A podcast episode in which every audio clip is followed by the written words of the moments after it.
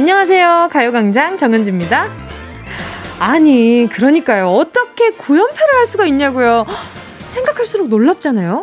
88년부터 지금까지 계속해서 우승을 차지한 여자 양궁 말이죠. 게다가 남자 단체전까지 연이어 금메달. 아, 뭐 스포츠는 각본 없는 드라마라고 하더니만 이건 뭐 각본대로잖아요.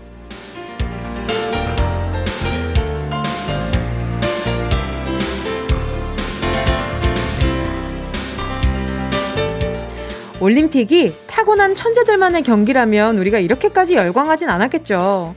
어깨가 다 깨진 상태로 투혼을 발휘한 오진혁 선수에게 우리는 감동하고요. 땀 흘리고 이 악물면서 노력했지만 아쉽게 메달까지 가지 못한 선수들에게도 우리는 아낌없는 박수를 치게 됩니다. 아무리 잘하는 선수라고 해도 건성건성 뺀질거리면서 1등을 차지한다면 아우, 우리 가슴이 이렇게 찡하진 않을 겁니다. 열심히 한다는 거, 최선을 다한다는 건 그 자체만으로도 감동을 주죠. 우린 어떨까요? 우린 열심히 살고 있는 걸까요? 7월 27일 화요일 정은지의 가요광장 시작할게요. 7월 27일 화요일 정은지의 가요광장 첫 곡은요, 소녀시대 힘내! 였습니다. 가끔 힘내란 말이 좀 버거울 때가 있는데 이 말이 정말 필요할 때가 많아요. 생각해보면 그렇지 않아요? 하루하루 매일매일 메달이 추가되고 있습니다. 금, 셋, 동, 넷, 어제보다 2개가 더 늘었습니다. 그리고 이 메달도 정말 값지지만 이 선수분들이 요즘을 위해서, 이 올림픽 시즌을 위해서 준비해준 그 시간도 너무너무 그냥 금메달을 그냥 100만 개를 걸어드려도 모자랄 만큼의 그 노력에 너무 감사드리고요. 덕분에 이 코로나 시국에 저희가 좀 걱정이 많았잖아요. 그런데 그 와중에 저희에게 또 경기를 보면서 또 다른 새로운 자극을 받고 또 감동을 받고 그렇게 또 일탈을 할 수 있다는 걸로도 충분한 감사를 드리고 싶어요. 그 열정에 저희가 감동하면서 또 깨닫는 게 많잖아요. 그렇죠? 그리고 제가 조금 전에 여쭤봤죠. 우린 열심히 살고 있는 걸까요? 라는 질문을 던졌단 말이죠. 근데 많은 분들이 저는 열심히 살고 있지 않은가 봐요. 하루하루가 어떻게 지나가는지 모르겠어요. 하시면서 막 문자를 보내주시는데, 아니에요. 내가 지금 노력하고 있는 것들, 지금 물론 지금 올림픽 시즌이다 보니 우리 선수분들과 이렇게 비교해서 말씀드리기는 하지만, 내 나름대로 내가 지금 이렇게 힘낼 힘이 없다면 내가 가지고 있는 힘에서 조금만 노력을 해도 그건 좀 치열한 하루가 아니었나라는 생각도 들고요. 아무튼 우리 요즘 또 올림픽 시즌이니까 그냥 열정에 대해서 한번 얘기를 해보면 재밌을 것 같아요. 오늘도 치킨무 님이요. 맞아요. 저도 양궁 경기 보고 울컥했어요. 아니, 저는 이제 실시간 경기를 보진 못했지만 오진혁 선수님이 이렇게 양궁을 딱 이렇게 쏘고 나서 이러시는데, 아니 몇 점을 어떻게 될 줄 알고 이렇게 끝이란 말을 이렇게 저렇게 자신 있게 하셨을까? 좀 약간 소름 돋았어요. 정말로. 어유, 정말 이거 어깨 괜찮으셔야 할 텐데. 2314님도요. 안산 김제덕 젊은 피 인재가 정말 대단해요. 태권도 이대훈 선수의 마지막 올림픽도 응원해요. 더운데 금메달로 열기 시킵니다. 아유, 그러니까요. 모든 선수분들 다 좀 이렇게 지금 좀 여의치 않지만 힘을 내주셨으면 좋겠다라는 저희의 바람이 있죠. 구현주님도 계속 텐 쏘시는데 제가 다 울컥하더라고요. 저 근데 그런 거 못 봐요. 진짜 눈물이 막 지금 얘기하면 텐 하자마자 약간 좀 지금 여기 눈물샘 살짝 좀 따끔했어요. 주책이야 정말. 얼마나 많은 부담을 가지고 노력하셨을까. 저도 꿈을 위해 멋진 분처럼 더 노력해야겠다는 다짐 다시 한번 더 하게 돼요. 그쵸.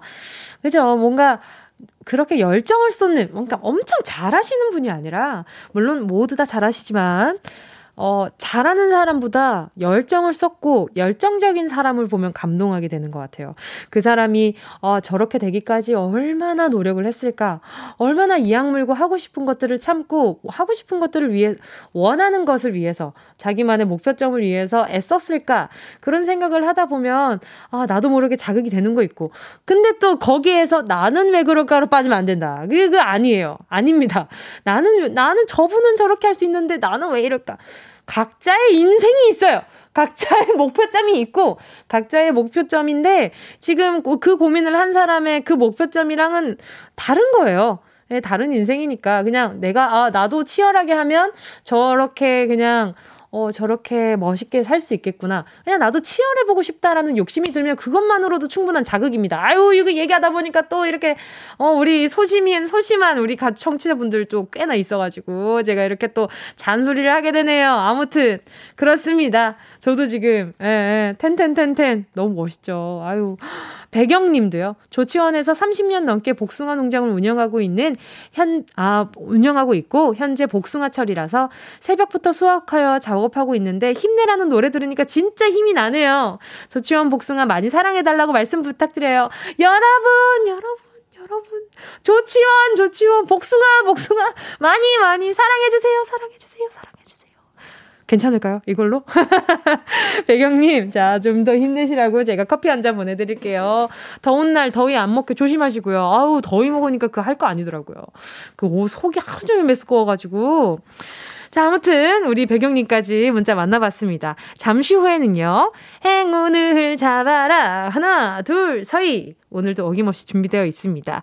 1번부터 10번 사이에 만원부터 10만원까지 백화점 상품권 있고요.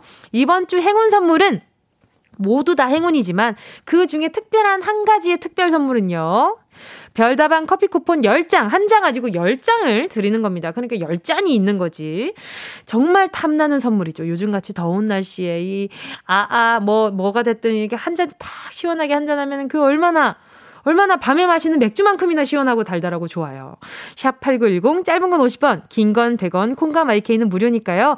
지금 마음 바라는 행운 적어서 문자로 보내주세요. 정은지의 가요광장 광고 듣고 다시 만나요.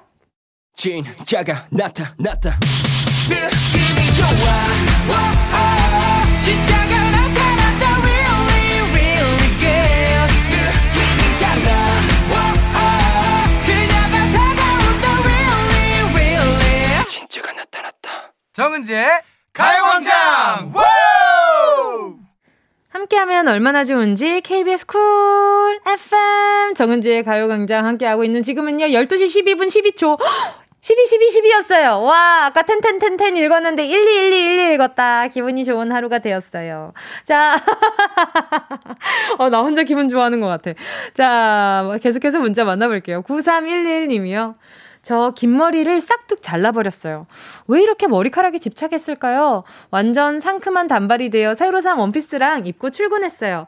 아, 여름휴가, 비, 코로나로 쓸 것도 없었는데 이렇게 나에게 투자하니 그래도 힐링됩니다. 퍼머와 드라이에 지쳤던 내 머리카락들아 안녕. 이게 머리카락이라는 게 그래요, 정말.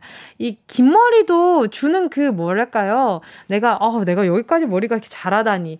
나 지금 꽤나 살아있구나. 뭐 이런 느낌이 좀 들 때도 있는데 이게 뭔가 긴 머리를 싹둑 자르고 나서 그 드라이가 빨리 머리가 엄청 빨리 마르잖아요. 그게 진짜 저는 너무 재밌더라고요. 저는 드라이랑 염색이랑 뭐 이것저것 많이 하다 보니까 머리카락이 잘 안 말라요. 상하는 머리카락은 좀 잘 안 마르거든요. 근데 너무 안 마르다가 이게 지금 제가 얼마 전에 또 머리를 좀 약간 좀 중단발로 잘랐잖아요. 자르고 나니까 머리카락이 되게 빨리 마르는 거예요. 그 기분이 엄청 있는 거죠. 우리 9311님도 이게 머리카락은 또 자라니까 또 자라고 나서는 또 새로 건강해진 머리로 이것저것 하면 되죠. 그래요. 퍼머와 드라이에 지쳤던 머리카락들 보내줄 때 됐었나 보다. 잘하셨어요. 제가 기능성 샴푸 세트 보내드릴게요. 이수기 님이요. 저는 환갑이 넘은 소은이 할머니인데 나름 열심히 산 것 같아요. 6월 말 일자로 퇴직하고 뭔가를 배우려고 지금도 도전 중이랍니다. 응원해주세요. 아유, 소은이 할머니, 우리 성함이 이수기 님이신가? 우리 할머니, 우리 수기 할머니 너무너무 고생 많으셨어요, 할머니. 그리고 또 보자. 근데 어떤 걸 배우려고 하시는지 너무 궁금해요. 요즘 또 이렇게 문화센터 같은 게 다시 열었는지 모르겠는데, 거기에서도 알려주는 캘리그라피, 음악 수업, 드럼, 그림, 이런 게 참 많더라고요. 가죽공예, 그런 것들도 있고. 그래요. 줌바 댄스, 그런 것도 있더라고요. 우리 이수기님, 우리 수기 어머니가, 재밌는 거 많이 배우셨으면 좋겠어요. 퇴직하시기까지 너무 고생 많으셨습니다. 제가 선물 하나 보내드릴게요. 루테인 하나 보내드릴게요. 허수정 님이요. 뭉디, 제육볶음을 사왔는데 너무 맛이 없어서 다시 양념을 했더니 대박 맛있어졌어요. 저 꽝수는 아닌가 봐요. 신난다요. 요리는 경험치인 것 같아요. 많이 먹어보고 먹는 것만큼 표현해낼 수 있는 정도의 또 도전을 해보고 그러면 많이 늘어나는 것 같아요. 저도 처음에는 요리를 했을 때 된장찌개를 하나 끓이더라도 아이 참 이게 탕이야 국이야 찌개야 이게 뭐야 이게 정체가 뭐지 근데 된장 향은 나는데 이런 느낌이었단 말이죠. 근데 계속 하다 보니까 아 이렇게 하면 되는구나 저렇게 하는구나 그리고 또 엄마한테 또 조언을 구하기도 하고요. 그러면 좋아지더라고요. 그리고 우리 허수정님한테 뭐 보자 아 이게 없네 요걸 보내드릴까 했는데 김치 하나 보내드릴게요. 자 4527님이요. 반려견 커피가 6마리 꼬물이들을 낳았어요. 6마리 꼬물이들이 좋은 가정을 만나서 행복하게 살았으면 하는 바람입니다. 아유 얼마나 이쁠까요. 꼬물이들 그 눈도 못 뜨고 좀 근데 그 꼬물이들 태어났을 때 좀 무섭지 않아요? 이렇게 내가 잘못 만지면 아가가 아플까봐 너무 막 무섭고 그러잖아요. 우리 4527님 그리고 우리 커피 너무 고생 많아가지고 아유 우리 커피한테 그 황태국 좀 해주셔야 될 것 같은데 그쵸? 그럼 황태국 하셨을 때 우리 4527님도 같이 좀 챙겨 드시고요. 자, 제가 에너지 드링크 하나 보내드릴게요. 계속해서 함께 듣고 싶은 노래와 나누고 싶은 이야기 보내주시고요. 짧은 문자 50원, 긴 문자 100원입니다. 샵8910, 콩과 마이케이 무료고요. 노래 듣고 행운을 잡아라 하나, 둘, 서이 함께 할게요. 에일리, 손대지 마. 나 원하는 대로 아틀리사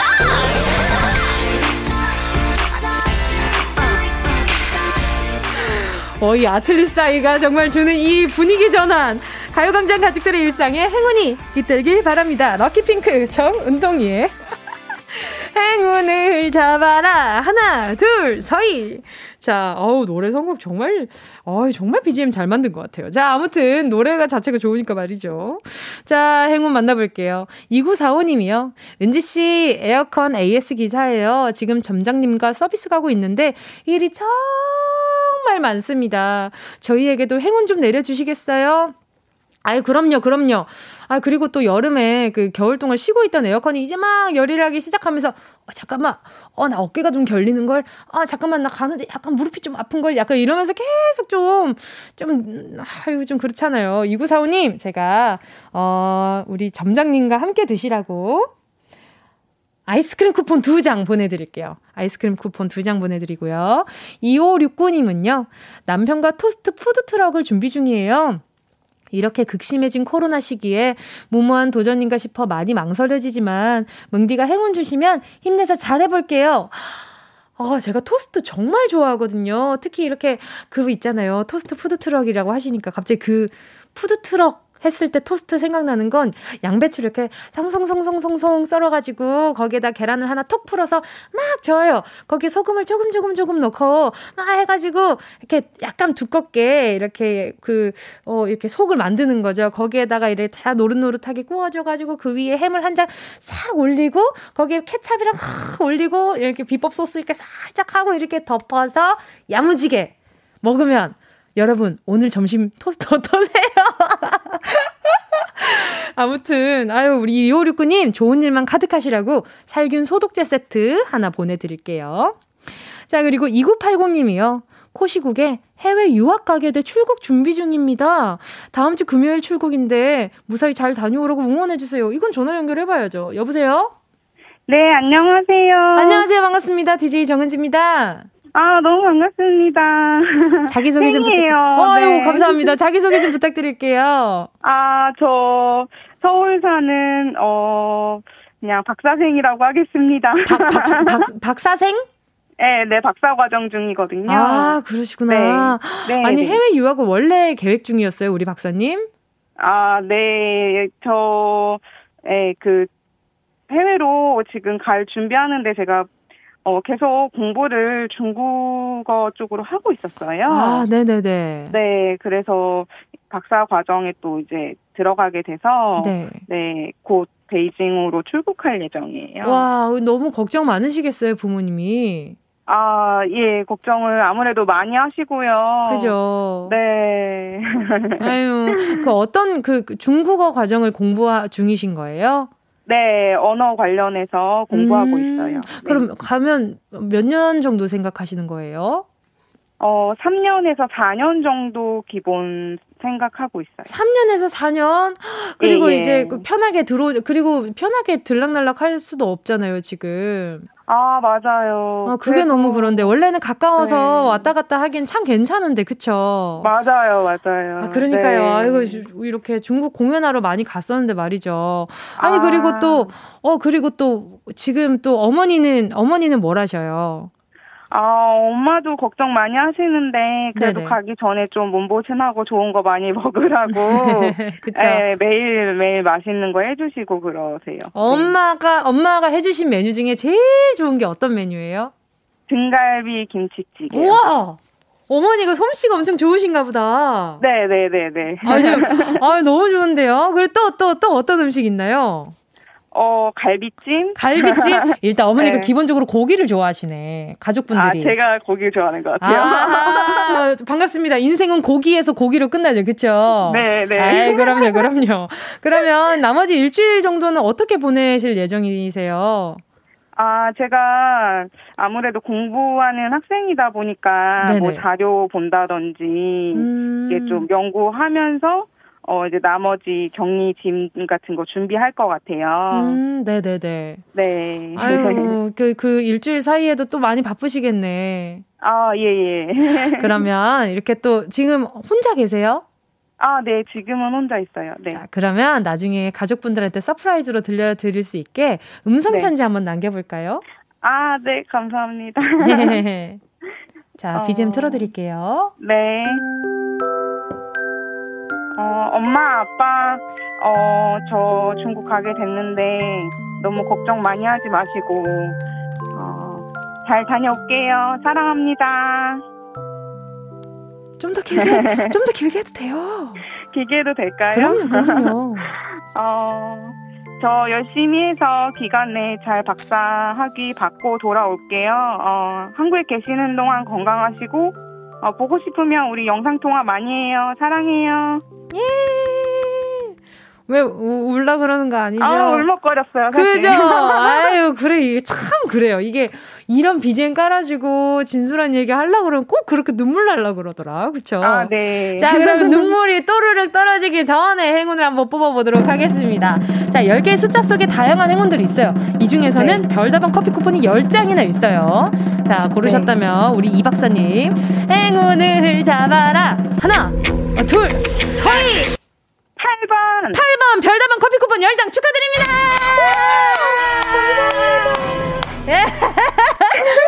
축하드려요. 아유, 유학 가가지고 엄청 잘 풀릴 건가 봐요. 네. 아, 은지 DJ랑 전화하고 와서 저 진짜 더 기 받을 것 같아요. 아유, 그럼요. 제 그냥 오늘 하루 제 기 다 가져가세요. 감사합니다. 남은 하루도 좋은 하루 보내시고요. 엄마랑도 좋은 시간 보내시고요. 네, 감사합니다. 저 앞으로도 가서도 열심히 콩으로 들을게요. 예, 감사합니다. 네. 자, 이렇게 갑자기 안녕을 하게 되었는데요. 노래 바로 듣도록 하겠습니다. 위클리의 텐션 업.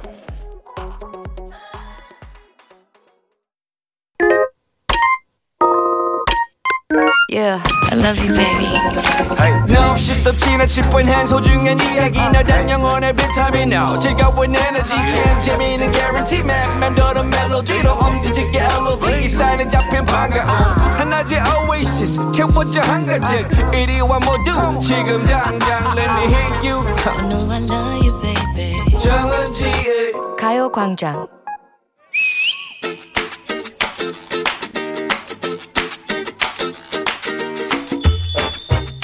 너무 이상해. 정말 이상하다. 아, 어딨어 관리실 번호. 밥 한 숟갈 뜯어 말고 왜 또 전화기를 붙잡지? 가만 있어봐. 왜? 네, 저 106호인데요. 지난달 관리비가 좀 잘못 나온 것 같아서요. 전보다 줄었을 텐데... 아니라고요? 몇천 원 더 나와요? 아, 좀 끊어봐. 점심시간에 식사도 못하시게 왜 전화 걸어서 네가 쓴 전기료를 네가 쓴 걸 왜 따지고 그래? 아니야, 더 나왔을 리가 없다고. 내가 요즘 어떻게 사는데... 밤에 불도 안 켜고 그야말로 반딧불이를 불빛 삼아 책을 읽는 형설지공을 몸소 실천하며 살고 있는데. 뭔 소리야. 아무래도 날이 덥다 보니까 냉방기 사용값이 늘잖아. 그 여름에 전기세 좀 더 나오는 게 하루 이틀이야? 아니, 말도 안 돼. 뭐가? 선풍기조차 내가 켜지도 않고 마치 돌을 닦듯 자연풍에 의지하면서 더위를 이겨내는 난데 전기세가 더 나오다니? 어? 어디 새는 곳이 분명히 있다고. 어제도 불 다 끄고 깜깜한 데서 눈이 그냥 벌게 지도록 컴퓨터 보면서 알뜰 비법을 찾아 헤맸는데 이게 뭐라? 안 되겠어.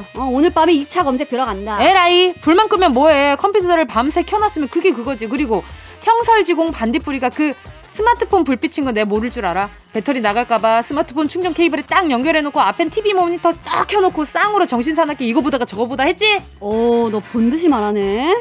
하지만 아니야. 나 요즘에 변했다고. 에? 이 여름 나의 모토는 전략, 또 전략, 전략, 전략입니다. 나에게 있는 모든 에너지를 아끼고 모으기 위해서 불철주야 노력 중이라고. 너무 많이 움직이는 거? 이것도 낭비지. 오늘 약속도 취소다. 나가면 무조건 돈이야. 안 나가. 나 안 만나. 집 밖이 위험한 시절이긴 하지만 청춘을 허송세월하는 거, 그것도 낭비라는 생각 안 해봤어? 뭐? 정말? 그럼 어제 낭비한 거 그거 어디서 메우지? 잠깐만, 맞아. 어제 봤던 인터넷 쇼핑몰, 거기서 신상 원피스 회원가로 5% 할인해준댔지. 잠깐만, 그거 3만원이니까 5%면 1,500원이고 그래 그거 사면 되겠다. 아싸, 1,500원 벌었고. 내가 또 이렇게 알뜰하다니까. 아니, 그건 또 어느 나라 계산법이야. 가만 보면 너 내가 하는 말마다 토달고 딴지를 걸더라. 어? 자꾸 그러면 나 열받아. 열받으면 내 에너지가 괜한대로 발산되지. 밥 먹고 움직이면 금세 소화될까봐 꼼짝도 안 하고 누워서 에너지 비축하는 것도 나만의 전략 비법인데 왜 그래? 네가 왜 내 걸 뺏어가? 내 소비의 원흉은 너였다. 또 생사람 잡네. 그리고 밥 먹고 바로 누우면 소돼. 그러면 또 살 빼겠다고 다이어트 용품이네 뭐네 인터넷 들어가서 하루 종일 검색해서 결제하겠지. 그거 아꼈으면 벌써 관리비에 배는 저금했겠네. 제발 좀 머리를 쓰자, 머리를. No. 뇌도 너무 쓰면 다 알아. 아유, 정말. 그리고 다이어트는 걱정하지 마라.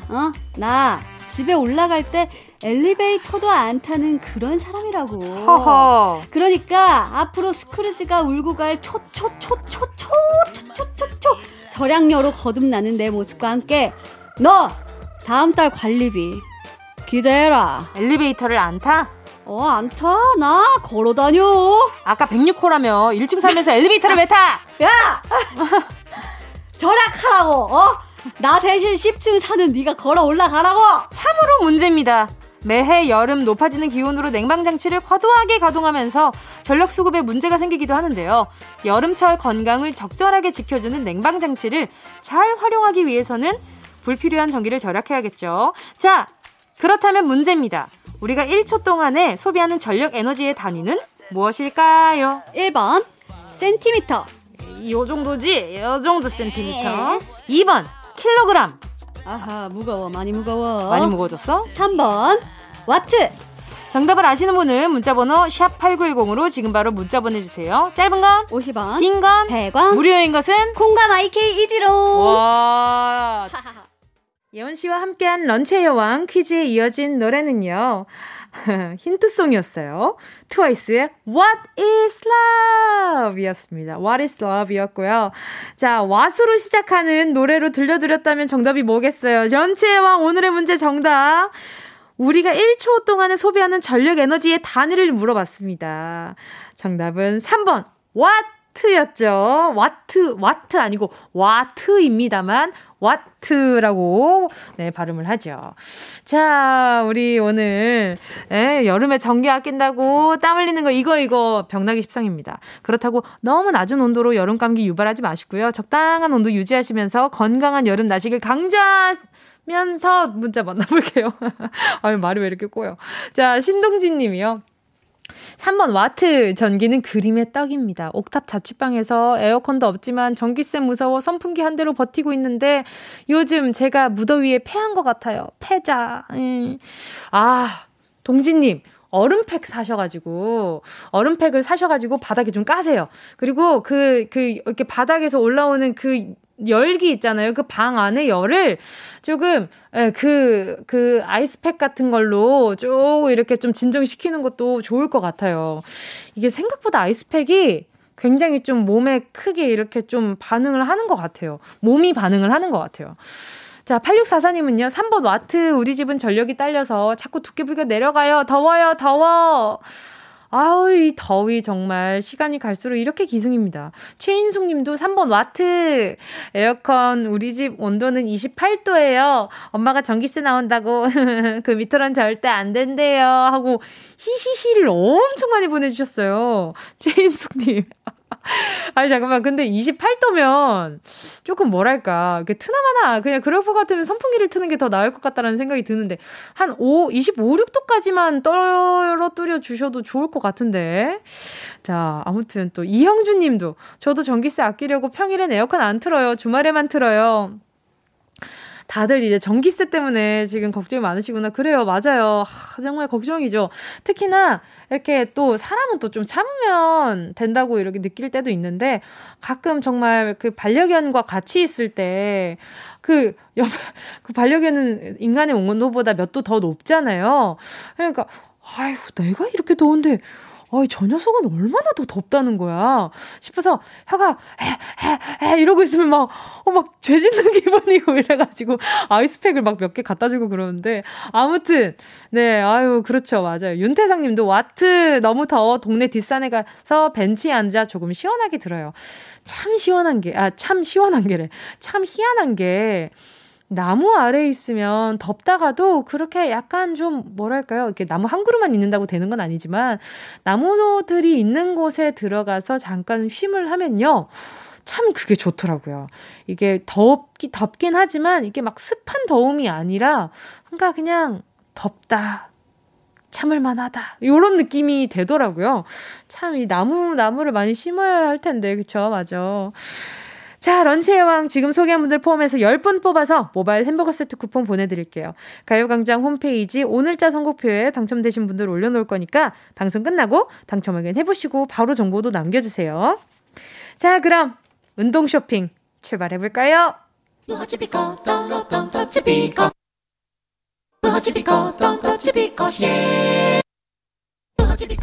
꼭 필요한 분에게 가서 잘 쓰여라. 선물을 분양하는 마음으로 함께합니다. 운동 쇼핑. 오늘은요, 오랜만에 돌아온 곤약 쫀득이입니다. 심심하고 짜증나고 지루해 할 때 입안에 이 곤약 쫀득이 넣고 질겅질겅 한번 씹어보세요. 턱을 움직이고 침샘이 자극되는 순간 그 지루함과 짜증이 날아가버리는 걸 느끼실 수 있습니다. 저는요, 우리 가요광장 가족들 심심한 꼴, 특히 입이 심심한 꼴을 못 보겠습니다. 저 없을 때 쫀디기 씹으면서 제 생각 많이 해주시고요. 칼로리도 낮은 곤약 쫀디기, 이거 포장도 굉장히 잘해서 오더라고요. 노래 듣는 동안 신청해 주시고요. 샵 8910, 짧은 건 50원, 긴 건 100원, 콩과 YK는 무료입니다. 순식간에 치고 빠지는 운동 쇼핑 함께 하신 거군요. 슈프림 팀 땡땡땡이었습니다. 순간 와, 이거 순간 제가 한 줄 알고 뭐야, 내가 한 거야? 이러면서 이 생각을 했지 뭐예요. 자, 오늘 선물 받으신 분 만나볼게요. 김다운 님이요. 저요. 동사무소 근무하며 너무 하루가 긴데 동료들과 같이 곤약 쫀득이로 당 충전하고 싶습니다. 그래요. 이게 엄청 크지 않거든요. 그래서 조금 이렇게 동강동강 잘라서 이렇게 마스크 안으로 쏙 넣어서 이렇게 질겅질겅 씹으시면 아마 엄청 이렇게 스트레스 풀릴 겁니다. 이게 가져가시고요. 홍규리 님이요. 은지 씨, 저요. 올해 초 금연 시작하신 아빠에게 드리고 싶어요.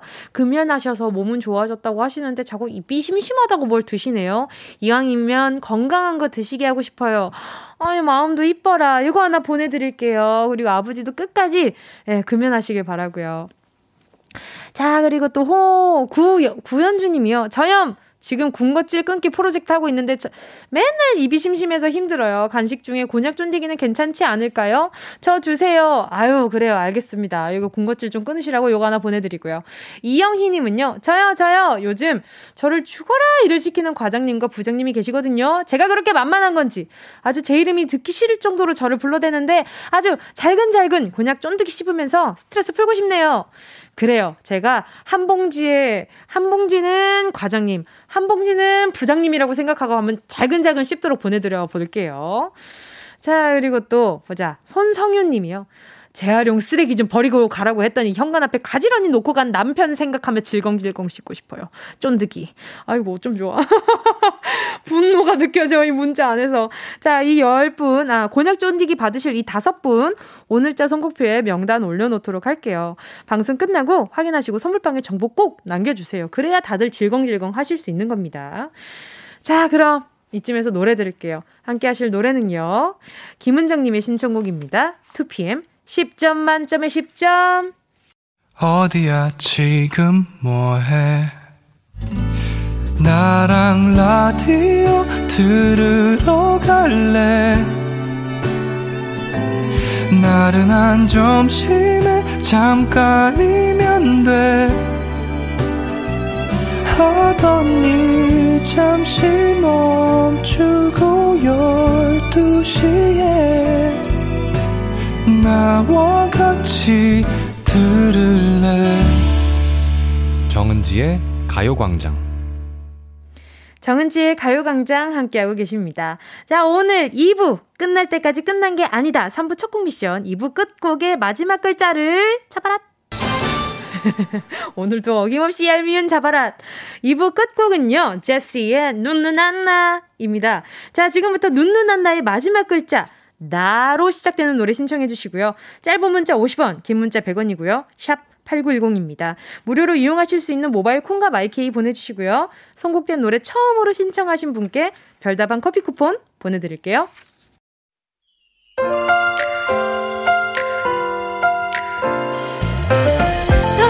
졸린 점심쯤 들리는 목소리, 아, 나른한 너울 깨우는 거리 같은 이야기들. 눈을 떠요 그대여, 같이 들어요. 정은지의 가요광장. KBS 쿨 FM 정은지의 가요광장 3부 첫 곡은요, 2부 끝곡 제시의 눈누난나의 마지막 글자 나로 시작한 노래, 요스티님이 신청하신 워너원의 나야나입니다. 여러분이 많은 분이 신청해 주셨는데 아직도 약간 이 룰을 이해 못하시는 분들이 이렇게 또 몇 분 계신 것 같아요. 많이 보내주셨어요. 아예 그냥 이 문자, 이 코너에 첫 문자를 보내주시는 게 아니라 이 중에 선곡이 되는데 그 선곡된 것 중에서도 그 선곡을 처음으로 신청해 주신 분, 그 분이 바로 오늘의 당첨자이신 겁니다. 그분이 바로 요스티님인 거죠. 자, 요스티님이 신청해 주신 워너원의 나야나 함께 하셨고요. 오늘의 선곡왕 요스티님 커피 쿠폰 보내드릴 테니까 지금 바로 문자 보내주세요. 샵 8910입니다. 짧은 거 50원이에요. 자, 그리고 그 외에도 많은 분들이 이나래님이 마마무의 나로 말할 것 같으면 보내주셨어요. 이 노래도 좋은데. 8259님도요, 태양의 나만 바라봐 신청합니다. 이 노래도 정말 이 가사 내용을 보면 정말 나쁜 사람인데 노래는 너무 감미롭고 좋죠. 양승현님이요, 버즈 나에게로 떠나는 여행. 이 노래도 너무 좋다. 이 노래도 너무 좋네. 안개꽃님도 나 혼자 시스타. 2985님이 윤도현의 나는 나비. 김미나님이 싸이의 나팔바지. 예전엔 나팔바지로 청소하고 다녔는데 아주 통크게 가지고 아주 그냥 동네를 아주 많이 쓰셨나봐요. 아주 잘하셨습니다. 자, 잠시 후에 화요일 오늘의 코너, 지난 1월 몹시 추웠던 그날 가요광장의 낭만약사 정사부의 이동약국이 펼쳐졌죠. 많은 분들이 줄을 서서 수많은 궁금증 해결하셨는데요. 6개월 만에 다시 돌아왔습니다. 다양한 건강상식, 약학지식, 그리고 오늘은요, 음식에 대한 시시콜콜한 이야기까지 함께 해볼게요. 벌써부터 지금 뭐부터 물어보지 싶으시죠? 다 물어봐주세요. 광고 듣고 정재훈 약사님과 함께 올게요.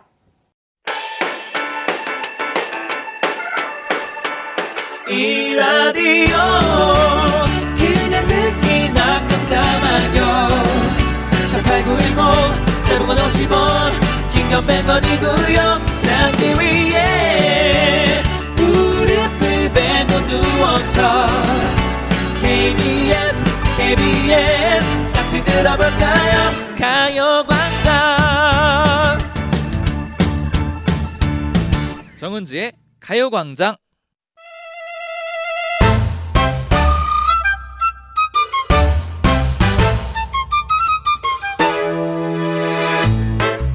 건강에 대한 기사는 쏟아지고 몸에 좋다는 음식들은 유행처럼 바뀌는데 이거 다 뭐 믿을 수 있는 정보일까요?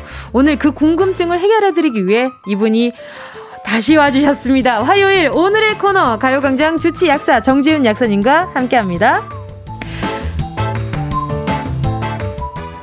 명석한 두뇌, 친절하고 깔끔한 설명, 모르는 건 모른다고 말하는 솔직함까지 갖추신 믿고 가는 약사님 정재훈 약사님 어서 오세요. 잘 지내셨어요? 네, 환영을 해주셔서 너무 감사합니다. 그 한결 가벼워진 옷차림으로 네. 이렇게 만나뵙게 됐네요. 네. 날씨가 덥기도 하고요. 네, 그렇죠. 정식으로 인사 좀 부탁드리겠습니다. 네. 요번 두 번째죠. 두 번째로 뵙게 돼서 너무 반갑고요. 네, 저는 약사 정재현입니다. 예! 네. 우리의 낭만 약사, 우리 정사부님 오늘 다시 이동약국을 오픈해주셨는데 네. 지금 많은 분들이 이영준님이 약사님 어서 오세요, 양가희님이 정재훈 약사님 두 번째 방문이시네요. 매달 와주시면 안 될까요? 항상 유익한 시간이라. 김선미님도 그때도 참 유익한 시간이었는데 오늘도 배워가겠습니다. 김성식님 약사님 반갑습니다. 공한웅님이 어머 약사님 날씬해진 더원님 같아요. 더원 선배님. 지난번 출연 때보다 제가 좀 살이 찐 게 아닌가 싶은데. 찌셨다고요? 그런 네. 느낌은 없어요. 다행히 그런 느낌은 네. 없습니다. 네네. 아니 요즘 또 정 약사님이 인기가 날로 높아지셔가지고 약국 굉장히 바쁠 것 같아요. 그렇게 바쁘진 않고요. 그래요? 근데 요즘에 진짜 그 백신 열풍이잖아요. 이제 그쵸, 백신 맞으려는 그러니까 우리나라 국민들이 대단한 것 같아요. 네, 백신 맞으려고 다들 맞아요. 먼저 신청도 네. 하시고. 네, 그런 분들 진짜 많으시고. 그 백신을 맞고 나서 필요한 게 타이레땡이라고. 네. 지금 많이들 그 일명 사재기를 많이 하고 계시잖아요. 초반에는 좀 그랬었죠. 네네. 근데 요즘에는 그렇지는 않고요. 네네. 처음에는 이제 맞아요. 보통 약국마다. 이게 너무 품절이 되고 하니까 한 분이 뭐 2개 이렇게 수량 제한을 하기도 하는데 처음에는 2개를 막 다 사가시는 분들이 많이 있었는데 요즘에는 그래도 하나씩 사가시고 필요한 분들이 사가시고요. 그래요. 네네. 또 그 약 아니어도 같은 성분이 많거든요. 그러니까요. 거기 안에 들어있는 무슨 펜 뭐였죠? 무슨 아세트 성분이... 아미노펜. 그래요. 맞아요. 네. 그 성분이 있으면 되는 거잖아요. 맞아요. 그러니까요. 안 그래도 다들 네. 막 그렇게 타이레땡을 사주기를 한다 맞아요. 그래가지고 네. 왜 그러는 거야? 이랬거든요. 근데 이제 그게 사실 제약회사나 약을 연구하는 분들한테 네. 조금 잘못이 있죠. 보면은 식품회사 같은 경우에는 우리가 저기 네. MSG가 뭔지는 몰라도 네네. MSG라는 말은 알고 계시잖아요. 그쵸. 그게 뭐의 약자인지는 아는 분들이 때문에 잘 모르죠. 그 약 이름도 좀 그렇게 약어를 만든다든지 성분에 대해서 그쵸. 일반 국민들이 이해하기 좋게 만들어야 되는데 네. 이게 이제까지 약은 그냥 전문가의 세계라고 생각을 해가지고 그렇죠. 상품명은 외우기가 쉬운데 그렇죠. 네, 뭐 타이땡땡 이건 외우기가 쉬운데 타이레땡은 네. 괜찮은데 네, 근데 성분은 너무 어렵게 만들어놨잖아요. 맞아요. 그 조금 전에도 네. 그 말씀하신 그 뭐죠? 그거 무슨 펜? 아세트 아미노펜. 네, 그게 얼마나 어렵습니까? 어렵습니다. 그러니까요. 실제로 약 이름은요. 이제 외국 그 영어를 쓰는 원어민들도 못 읽어요. 그러니까요. 아니, 뭐, 브로펜은 아는데, 아세트 아미노펜은 이렇게 잘 아시는 분들이 얼마나. 약 이름을 가져와가지고 본인들도 못 읽으니까. 네. 이 무슨 약 있잖아 하면서 이걸 그렇죠. 읽어달라고 그래요. 그렇죠. 맞아요. 네네. 자, 우리 청취하시는 분들, 이게 그 타이레땡만 효과가 있는 게 아니고요. 아세트 아미노펜 성분이 있는 것, 그것을 찾으시면 됩니다. 혹시나 품절되신 동네에서는 그것을 찾으시면 네. 됩니다. 두 번째로 많이 팔리는 약이 어떤 약이 있나요, 요즘? 이게 이제 작년에 안 팔리던 약이 올해 많이 팔리고 있는데요. 어떤 약인가요? 모기약입니다. 모기약이요? 네. 작년엔 많이 안 팔렸어요? 작년에 날씨 때문에 그렇기도 하고. 장마 때문에요? 네. 그다음 또 하나는 작년에 이제 코로나19가 처음 이제 문제가 되면서 아예 밖을 안 나가셨어요. 모기 물릴 일이 없었는데 그쵸. 올해는 날씨도 굉장히 습하고 덥고 맞아요. 모기 물린 분들이 많더라고요. 그렇죠. 네. 약사님 올해 모기 물리셨어요? 저는 의외로 밖을 잘 안 나가가지고. 정말요? 몸에 열도 많이 없으시구나. 나가면 많이 물립니다. 나가면 많이 물리신다고. 네. 제 친구들이 제가 옆에 있으면 목이 기피제라고. 왜냐면 저를 다 물고. 제 주변에도 그런 유용한 친구 한 명씩 있는데. 네. 그 약사님이 딱 그분이네요. 네. 좋습니다. 자, 그리고 올해 1월에 오셨을 때 그때 첫 백신 접종을 앞두고 있었을 때였는데 네. 지금은요. 다시 지금 4차 대유행이 찾아왔습니다. 네. 변이 바이러스에 대한 공포도 큰데 백신에 관한 질문을 몇 가지 좀 드려볼게요. 네. 백신을 맞고도 코로나에 감염된 분들이 640명을 넘었더라고요. 네. 돌파 감염이 많아지는 이유가 뭘까요? 일단 이거는 처음부터 예상을 했던 바예요. 그렇죠. 인증이 많이 안 된 상태에서 일단 보급이 돼서 그렇죠. 근데 왜냐하면 백신을 맞아도 그쵸. 그게 그 감염이 되는 걸 100% 막아주는 거는 아니거든요. 그래서 돌파 감염이 있을 거다라고 예상은 했었습니다. 그래서 미국 같은 경우에는 이 돌파 감염이 되는 사람 숫자도 공식적으로 통계도 안 냈어요. 왜냐면 어차피 그거는 그럴 거다. 근데 이제 돌파 감염이 돼가지고 감염이 되더라도 네네. 그분들이 병원에 입원할 정도로 심하게 아픈 일은 거의 없을 거다라고 예측을 했던 거고요. 네네. 지금도 이제 실제로 미국 쪽의 통계를 보니까 네네. 병원에 입원하는 분, 코로나19 감염돼서 입원하는 분의 3%가 백신을 맞은 분, 나머지 97%는 안 맞은 분이거든요. 아, 그래요? 네. 그러면 그 나름대로 효과가 있는 거네요. 그렇죠. 백신을 맞는 게 훨씬 좋은 건데 이제 어떤 건 좀 바뀌고 있냐면 지금 분위기가 네. 예전에 이제 우리나라에서도 그런 얘기 나왔었잖아요. 백신 맞고 나면은 마스크를 벗어도 될 거다. 네. 근데 이제 그거는 안 될 것 같다라는 식으로 델타 변이가 나오면서 이제 좀 그 부분은 좀 바뀌고 있는 중입니다. 많은 분들이 예측했었잖아요. 코로나19 이후에 마스크를 벗는 일상생활이 가능해질까라는 이제 근본적인 고민을 많이 했었잖아요. 네. 근데 지금 안 될 것 같다라는 그런 상황이 오면서 많은 분들이 좀 좌절하고 있는 것 같기는 해요. 이 마스크를 언제 벗나 고대한 사람들이 많았으니까. 네, 마스크는 한동안 써야 될 것 같아요. 그렇죠. 네. 그 약사님이 생각하시기엔 어때요? 이 코로나19 상황 이후에 나중에 네. 마스크를 벗는 날이 언젠가 오겠죠? 오긴 오겠죠. 오긴 오겠죠. 네. 근데 그래요, 이제 지금 맞아요. 봤을 때는 제일 어려운 부분이 네네. 네, 코로나19 백신이 빨리 전 세계에 더 공급이 잘 돼야지 되거든요. 근데 지금 아직까지는 네네. 너무 이제 부유한 나라들에서만 맞고 네네. 가난한 나라에서 백신을 못 맞으니까 이게 그 감염되는 사람 숫자가 늘어나면요 변이가 네. 생길 가능성도 아무래도 늘어날 수밖에 그렇죠. 없거든요. 그래서 네. 그런 부분에서는 좀 전 세계가 힘을 합쳐야 되는데. 그러니까요. 네. 그러면 좋겠는데. 그리고 또 지금 델타 변이 때문에도 많이 좀 걱정이 많으신데 네. 아직 백신 맞았다고 안심하지 마시고 다들 좀 마스크를 필수로 착용해 주시길 바라겠습니다. 네. 자 그리고 델타 변이 바이러스 증상이 좀 냉방병이랑 비슷하다고 하더라고요. 증상이 어떻게 되나요, 정확히? 일단은 냉방병 같은 경우는 이제 머리 아프고 피곤하고 이런 쪽으로 증상이 많이 나타나고 뭐 가끔가다 콧물이 나고 하는데 지금 이제 델타 변이 같은 경우에는 증상이 예전하고 비교를 하면 조금 더 감기 증상에 가까운 것 같아요. 콧물이 난다든지 뭐 목이 아프다든지 그다음에 네. 특징적인 게 이전에 코로나 바이러스 코로나19라고 하면요 냄새 못 맡는 게 이제 주된 특징 맞아요. 중 하나로 네네네. 나왔었는데 델타 변이 같은 경우에 그게 좀 뒷자리로 갔습니다. 네. 그래서 냄새 못 맡는 증상은 좀 없는데. 줄어든 것 같고. 좀 약간 약해졌네요. 그런데 이제 아직까지는 뭐 엄청 약해졌다고 볼 만한 근거는 없는 것 같고요. 다만 최근에는 이제 아무래도 네네네. 젊은 분들이 많이 감염이 되다 보니까 예전에는 이제 좀 중증 위험이 높은 분들이 많이 걸렸는데 그거하고 네네. 비교해서 이제 조금 더 관리가 되는 편이죠. 그러면 뭐 여전히 조심해야지 됩니다. 맞아요. 네. 자 그리고 백신 교차 접종에 대한 관심도도 굉장히 높습니다. 네. 1차 때 아스트라제네카를 맞은 사람이 2차 때 화이자를 맞아도 별 문제가 없는 건가요? 제가 그렇게 맞았거든요. 제 옆에 지금 아주 건강하게 잘 계시네요. 제가 네네. 약사여가지고 네네. 4월 말에 이제 1차를 아스트라제네카로 맞았었고 네. 그리고 나가지고 이제 2주 아직 안 됐어요. 한 열흘 전쯤에 이제 화이자로 2차 맞았는데 괜찮으셨어요? 네, 특별히 뭐. 네. 세간에 그런 얘기도 막 건강한 만큼 앓는다. 네, 뭐 이런 네. 얘기도 있고 그랬거든요. 근데 일단은 그 백신 맞고 나서 어떤 분들은 많이 아픈 분들도 있고, 그쵸. 어떤 분들은 뭐 그냥 팔만 좀 아프더니 지나갔는데 네. 하는 근육통 정도? 네. 네. 제가 딱 그 정도인데요. 다행인 거는 덜 네. 아프다고 해서 네. 백신 효과가 떨어지는 건 또 아니다라는 이제 그런 연구 결과가 있으니까요. 네. 네.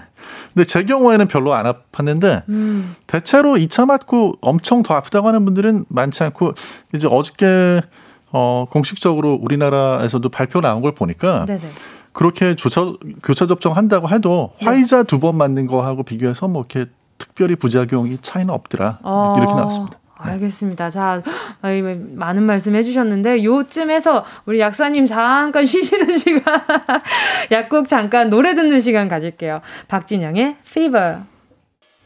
박진영의 페이버 함께 하셨습니다. KBS 쿨 FM 정은지의 가요광장 오늘 네 약사 정재훈 선생님과 함께하고 계시고요. 자 그리고요 이번에 보니까 정역사님한테 부캐가 있더라고요. 네. 푸드라이터 해석하면 음식에 관한 글 쓰는 사람인데 최근에 부캐를 살려서 신간을 내셨다고요. 네. 네, 책 소개 좀 부탁드릴게요. 아 이게 이제 음식에 그런 정답은 없다라는 책인데요. 음식 관련해가지고 지나치게 어떤 정답을 추구하다 보면 네. 그러면 이제 음식에 대한 즐거움을 잊어버리게 되거든요. 맞아요. 네, 그래서 너무 이렇게 특히 건강 면에서 네. 정답 찾지 말아라 이제 그런 책입니다. 네. 오늘 그래서 푸드라이터 우리 정재훈 약사님과 4부에서 아주 그냥 음식에 대한 디테일 얘기 해볼 테니까 잠깐 기다려 주시고요. 자, 그 약사님께 약에 관한 궁금한 점 있으시면 문자 보내주세요. 영양제는 식사 전후 언제 먹어야 좋은지 내가 먹는 건강 보조식품들 궁합이 잘 맞는 건지 팔꿈치가 아플 때는 오금에 파스를 붙이라는데 이거 정말 맞는 말인지 어떤 질문이든 좋습니다. 샵 8910이고요. 짧은 건 50원, 긴 건 100원, 콩과 마이케이는 무료입니다. 자, 지금 문자로 지금 질문들을 많이 보내주고 계세요. 근데 이거 참 눈에 띄고 빨리 읽어드려야 될 것 같다는 생각이 들었어요. 어쩌다 설거지 담당님이요. 네. 탈모약은 왜 꼭 의사의 진료가 있어야 살 수 있나요? 네, 먹는 탈모약은 그렇습니다. 왜요? 네. 이건 이제 왜 그러냐면 부작용이 일단 있을 수 있는 약이고요. 와, 이제 네, 탈모약 같은 경우는 의사가 진료를 해서 사용했을 때가 더 안전하다고 그렇게 간단히 말씀을 드릴 수가 있고 실제로 네. 사용되는 약 중에 제일 대표적인 게 이제 피나스테리드라는 알약이 있고 그 다음에 이제 두타스테리드라고 해서 이제 연질 캡슐이 있는데요. 네네. 연질 캡슐 같은 경우에는 이건 이제 남성 호르몬을 약간 억제하는 거기 때문에 네네네. 여성분들 특히 임산부는 맨손으로 만지면 안 되는 약이에요. 그래요? 네, 혹시라도 이제 예를 들어서 남아를 이제 그 임신을 했는데 네. 이 약을 잘못 만져가지고 이게 피부로 흡수가 되게 되면은 네. 그러면 이제 뱃속의 아이한테 영향이 있을 수가 있거든요. 어머나. 네. 그래서 진짜 조심해야겠네요. 이거 조심하세요. 지금 혹시 임산부분들께서는 이게 약 만질 때 항상 이 약 만질 때 조심하셔야 돼요. 네, 이 약은 조심하셔야 돼요. 이름은 네. 다시 한 번만 알려주세요. 두타스테리드라는 성분이 들어있고요. 네. 이제 노란색 연질 캡슐로 되어 있습니다. 아, 자 지금 네. 임산부 임신하신 분들 다 들으셨죠? 자 참고하시길 바랄게요. 자 그리고 4453님이요. 약국에 찾아오시는 손님 중에 약사님을 가장 당황스럽게 만드는 유형이 있다면요? 설명을 안 드리려고 하는 분들이 제일 힘들죠. 설명을 안 드리려고 하는 분들. 아 네. 왜요? 그러니까 바빠서? 이제 요즘엔 그런 경우도 있어요. 요즘에는 네. 의학 정보를 유튜브 같은 걸로 많이 찾아보시거든요. 너튜브에서 미리 보고 오셔가지고 맞아요. 뭐 달라고 이렇게 하시는데 자 네. 이게 똑같은 성분이고 네. 이걸로 그쵸. 사용하시면 됩니다. 설명을 해도. 네. 그걸로 이제, 달라고. 네, 본인이 보셨던 그 내용이 아니라고 생각을 해가지고 고개를 돌려서 나가는 분들이 있거든요. 그래요. 네.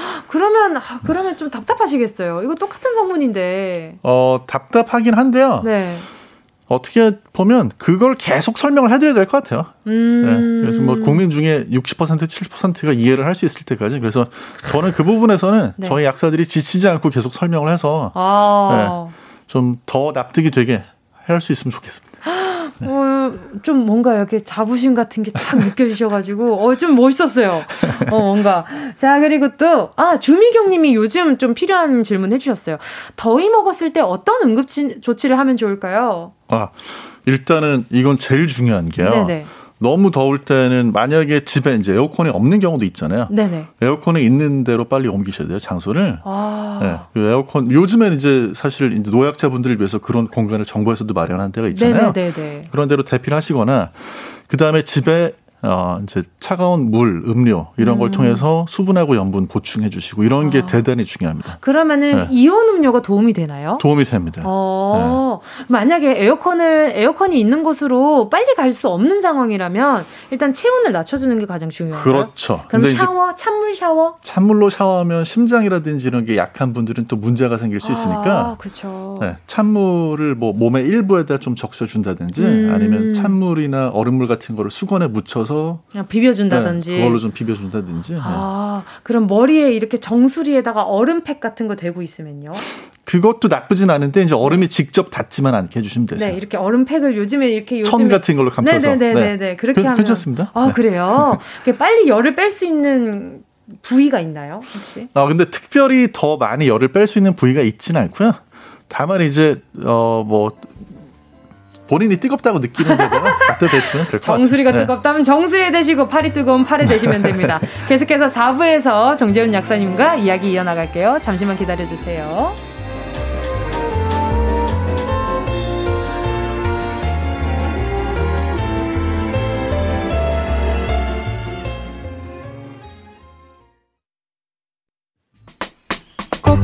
들어줘 오늘도 웃어줘 매일 일상일처럼 기대해줘 기분 좋게 힘나게 해줄게 잊지 말고 내일 또 들러줘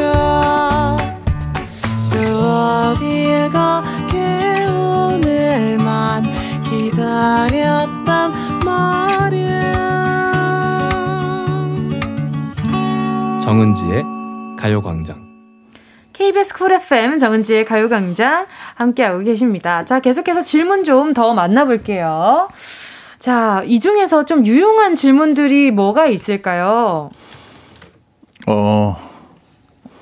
네. 어떤 게 있을까요? 비타민 질문 좋네요. 네. 네, 비타민 질문 한번 해볼까요? 네. 자, 오태리님이요. 비타민 챙겨 먹으면 코로나에 걸릴 확률이 낮다고 하던데 맞나요? 전혀 근거가 없습니다. 아?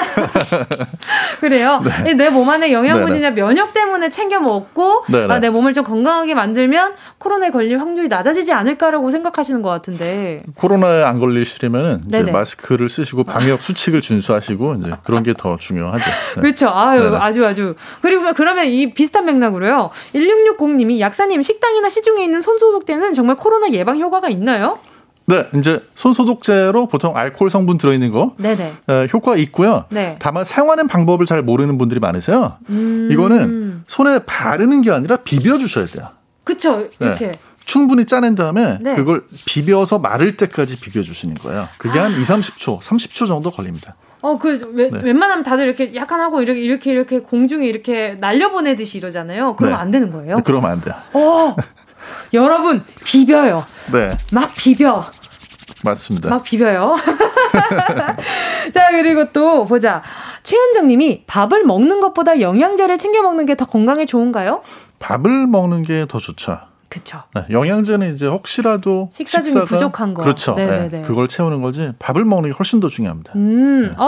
최윤서님이 우리 남편은 돈은 아껴도 영양제 사는 돈은 안 아끼는데 영양제를 하루에 7개에서 10개 정도 먹어요. 누구는 이렇게 먹으면 간에 무리가 간다고 하던데 괜찮은 건가요?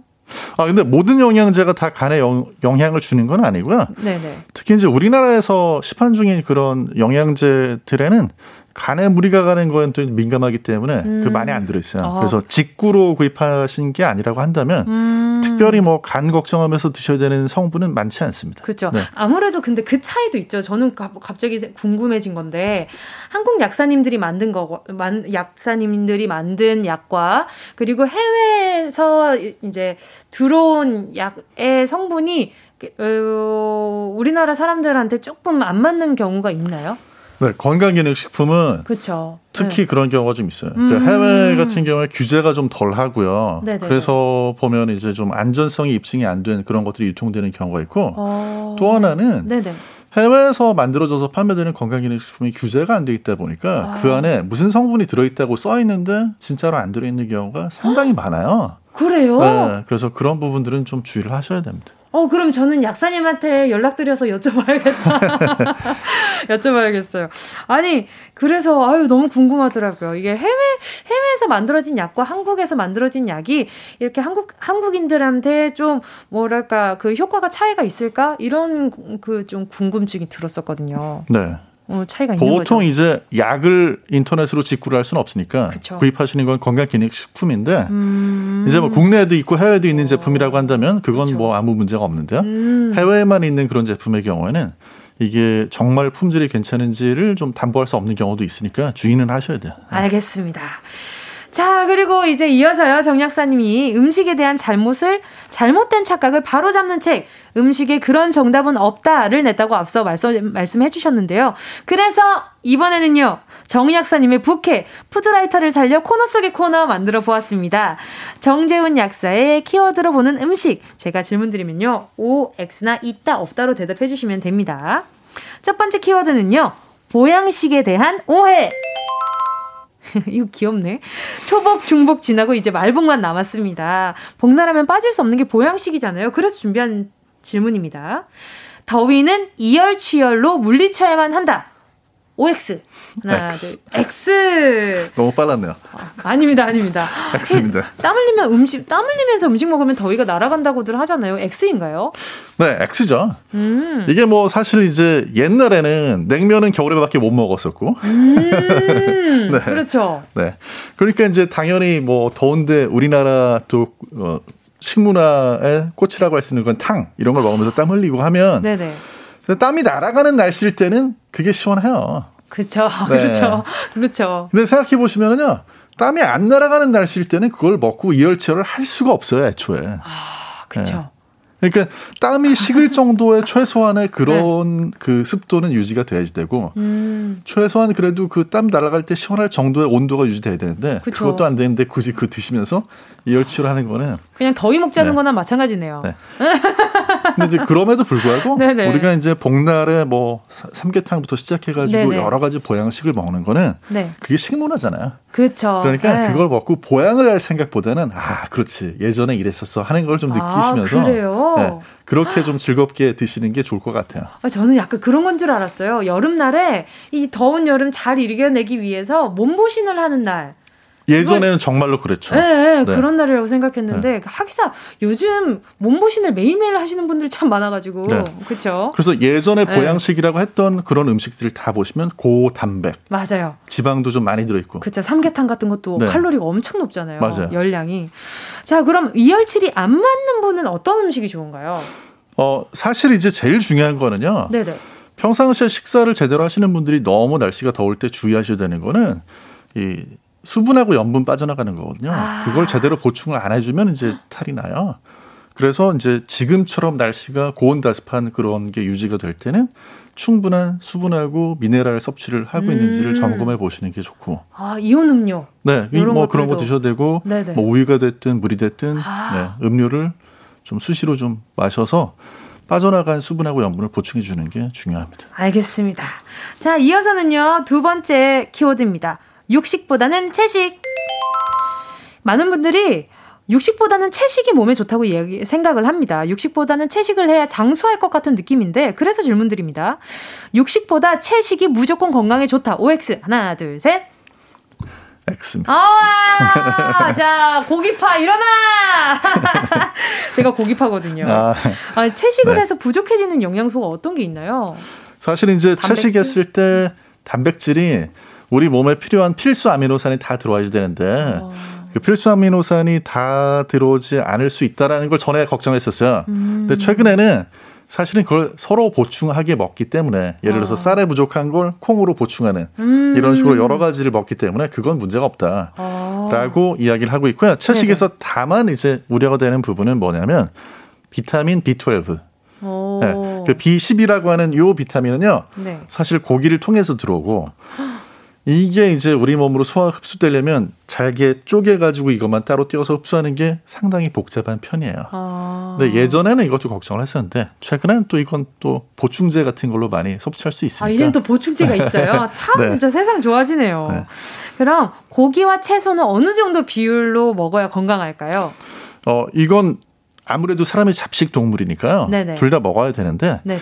고기는 너무 많지 않게 뭐 일주일에 한 3-4회 정도로 좀 줄여주시고. 일주일 내내 먹는 거 아닌가요? 고기는 일주일 네. 내내 있어야 하는 거 아닌가요? 이제 제가 지금 말씀드린 건 적색 육류 같은 거고요. 네네. 그거 말고 이제 뭐 백색 육도 있죠. 네. 그런 닭고기 뭐, 같은. 네, 닭고기 같은 것도 네네. 있고 또 그리고 이제 생선도 있고 여러 가지가 있잖아요. 뭐 달걀도 있고. 네. 그래서 단백질은 섭취해 주셔야 되는데. 기본적으로는 이제 채식 위주로 가시는 게 맞죠. 그리고 우리가 보통 이제 제가 사실 책에도 썼는데 채식이라고 하면. 네.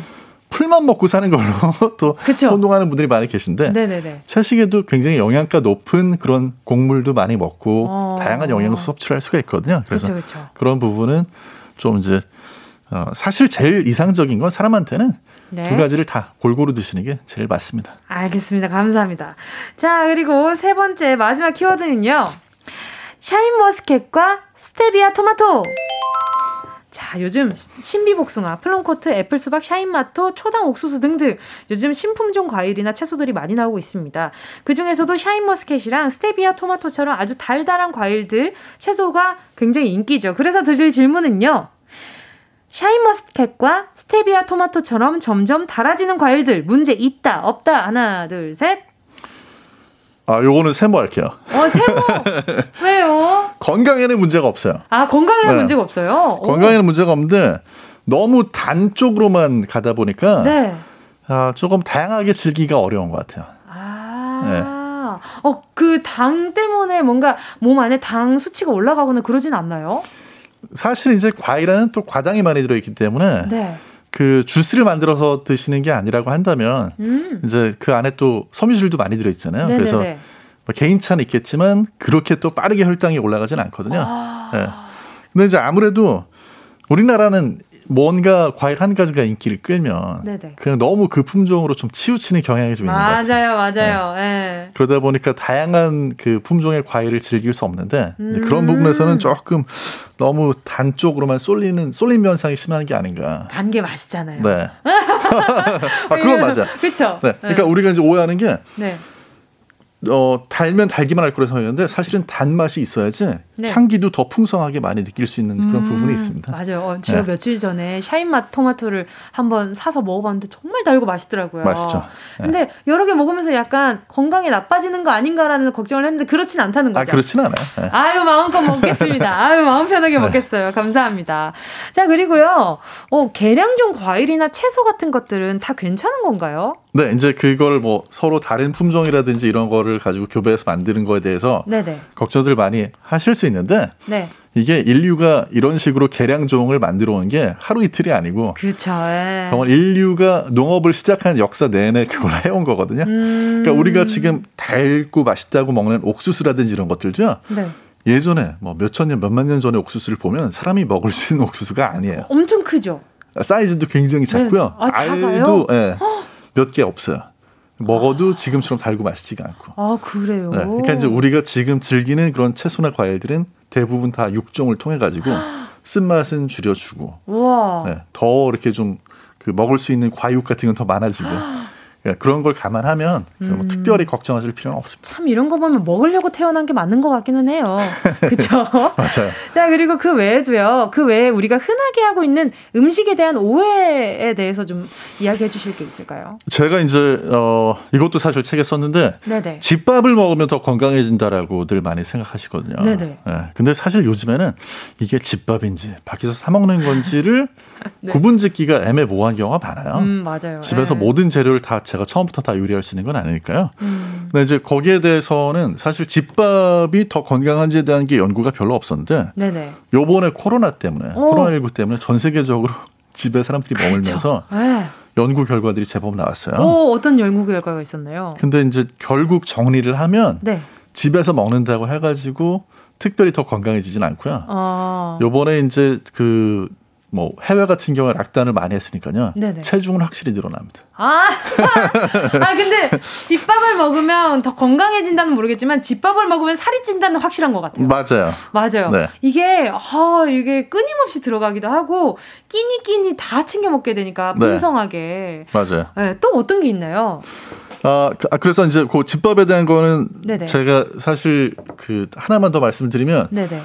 그 저보다 훨씬 더 나이가 많은 이제 푸드라이터 대선배님 이제 뉴욕타임스에 글을 쓰셨던 미미 네. 셰라톤이라는 분이 있거든요. 이분이 90세가 넘었어요. 네, 지금도 굉장히 정정하신데 네. 이분이 이런 말씀했거든요. 이제 직장일로 바빠가지고 자녀한테 내가 음식을 집에서 해주지를 못한다라고 이제 그런 그 워킹맘이 네. 조언을 구하니까 이분이 탁 말씀하신 게 네. 가족이 함께 식사하면서 대화를 나누는 게 중요하다. 영양가 있는 음식이라면 이걸 누가 만들었는지는 전혀 중요하지 않다. 그게 사실 제가 하고 싶은 얘기예요. 그래서 우리가 그쵸. 보통은 그런 걸 굉장히 많이 주의를 기울이는데 누가 음식을 어떻게 조리했는지 그거보다는 영양가 있는 음식이라면 이 사랑하는 사람들하고 대화를 나누면서 즐기는 게 더 중요하다. 그렇죠. 네. 같이 식사를 하면서도 맛있는 영양가 있는 음식들을 먹는 것도 좋지만 대화가 영양가가 있으면 더 좋겠죠. 네. 자, 이쯤에서 노래 듣고요. 계속해서 이야기 나누도록 하겠습니다. 이진아의 배불러. 이진아의 배불러 함께 하셨습니다. 계속해서 청취자 질문 더 만나볼게요. 요 오태리님 질문 많이 공감하실 것 같아요. 모기 기피제 있잖아요. 네. 그거 직접 피부에 뿌려도 되는 건가요? 옷에만 뿌려야 하는 건가요? 어린이 용도 있던데 12개월 미만 아이에게 써도 되나요? 네. 일단 12개월 미만 아이한테 쓰기는 조금 곤란하고요. 네. 그렇지만 이제 2살 넘어가면 다 쓸 수 있습니다. 어린이용이 네. 아니라 어른 용도 2살 이상 어린이가 쓸 수 있는 게 따로 있어요. 그러니까 이제 어린이 다 쓸 수 있도록 농도가 거기에 맞춰진 게 있고요. 네네. 어린이는 또 못 쓰는 게 있으니까 확인하시고 구입하시는 게 좋고요. 네네. 그리고 피부에 직접 안 뿌리고 만약에 옷에만 뿌리면 네네. 그러면 이제 피부에 다 물리겠죠. 아, 그렇죠, 그렇죠. 그래서 피부에 뿌려주셔야 되는데 네. 또 비벼야 되나요? 네, 이것도 비벼주시는 게 좋아요. 왜냐하면 그냥 뿌리기만 하면 제대로 날아가죠. 도포가 안 되니까 뭐 비벼서 잘 발라주시는 게 좋고 네네. 다만 어디는 안 뿌리고 발라주셔야 되냐면 얼굴은 직접 뿌리다 보면 눈, 코, 입에 들어가니까 그쵸, 그쵸. 손에 뿌리거나 네. 발라서 그 손으로 해서 이렇게 아, 얼굴에 네. 발라도 괜찮아요? 얼굴에도 바르셔야 돼요. 네. 오, 네. 처음 알았어요. 네. 그리고 주의사항 딱 하나만 더 말씀드리면 네. 성분 중에 요새는 이카리딘 성분이 들어간 걸 많이 쓰는데 이거는 이제 별 문제가 없는데 네. 예전에 DEET라는 성분 들어간 게 있는데요. 요거는 네. 자외선 차단제랑 같이 쓰시게 되면 지나치게 흡수가 될 수 있으니까 흡수되는 건 안 좋은 거거든요. 왜냐하면 모기가 냄새 맡는데 방해하면 되는 거니까. 그래서 그 성, 네, DEET. 네, 이 성분이 들어간 경우에는 네네. 이제 자외선 차단제를 먼저 발라주시고 네네. 한 20-30분 기다렸다가 밖에 나가기 전에 모기 기피제를 발라주시고 나가면 됩니다. 그 위에다가. 네. 알겠습니다. 너무 좋네요. 자, 그리고 또 7709님 질문은요. 근육통 파스는 아픈 부위 말고 그 옆에 붙이라는데 믿을 수가 없네요. 아픈 곳에 붙여야 낫는 느낌인데요. 이건 무슨 질문인가요? 네, 이건 일단 아픈 데다가 붙이는 게 맞고요. 네. 다만 이제 그 아픈 부위가 근육통이 아니고 뭐 상처가 나 있다든지 그런 때는 거기 붙이면 안 되는 거고요. 아마 지금 뭐하고 운동하신 것 같냐면요. 패치제라는 게 있어요. 패치제요? 네, 그래서 뭐 트라땡땡이라고 패치제. 네, 관절염에 쓰는 거. 캐내면 할 수 있는 그런 친구들. 네네네. 이런 제품 중에 패치제는 전신으로 흡수가 되도록 만든 약이기 때문에 굳이 무릎이 아프다고 무릎의 앞쪽에다 붙이는 게 아니고 무릎의 네네. 옆쪽으로 붙여줘야지 흡수가 더 잘 된다. 아, 그래서 네. 항상 옆에다 붙여놓은 거였구나. 네, 설명이 그래서 그렇게 돼 있어요. 아. 그 제품 말고 네네네. 다른 경우에는 사실은 근육통이 있으면 근육통 있는 부위에다 붙여주시는 게 효과가 더 좋습니다. 알겠습니다. 와, 또 이렇게 이야기하다 보니까 벌써 약사님 보내드릴 시간이 다가왔어요. 진짜 시간이 빨리 가요. 시간 왜 이렇게 빨리 가요? 아니, 진짜 잠깐 우리 연장 좀 합시다. 한 4시간만 좀만 더 이야기하다가 갈게요. 오늘 또 두 번째 방문이셨는데 어떠셨어요? 네. 너무 재미있고 시간이 빨리 가가지고 네, 저도 좀 자주 나오고 싶네요. 매주 나와주시면 안 돼요? 질문 드릴 거 너무 많은데. 네. 자, 오늘도 올바른 상식 그리고 유익한 정보 알려주셔서 정말 감사드리고요. 저도 오늘 들으면서 이렇게 해야겠다라고 생각을 바꾼 게 굉장히 많았습니다. 네. 자, 더 자주 뵙기를 바라면서 오늘 약사님과 인사 나누도록 하겠습니다. 감사합니다. 감사합니다.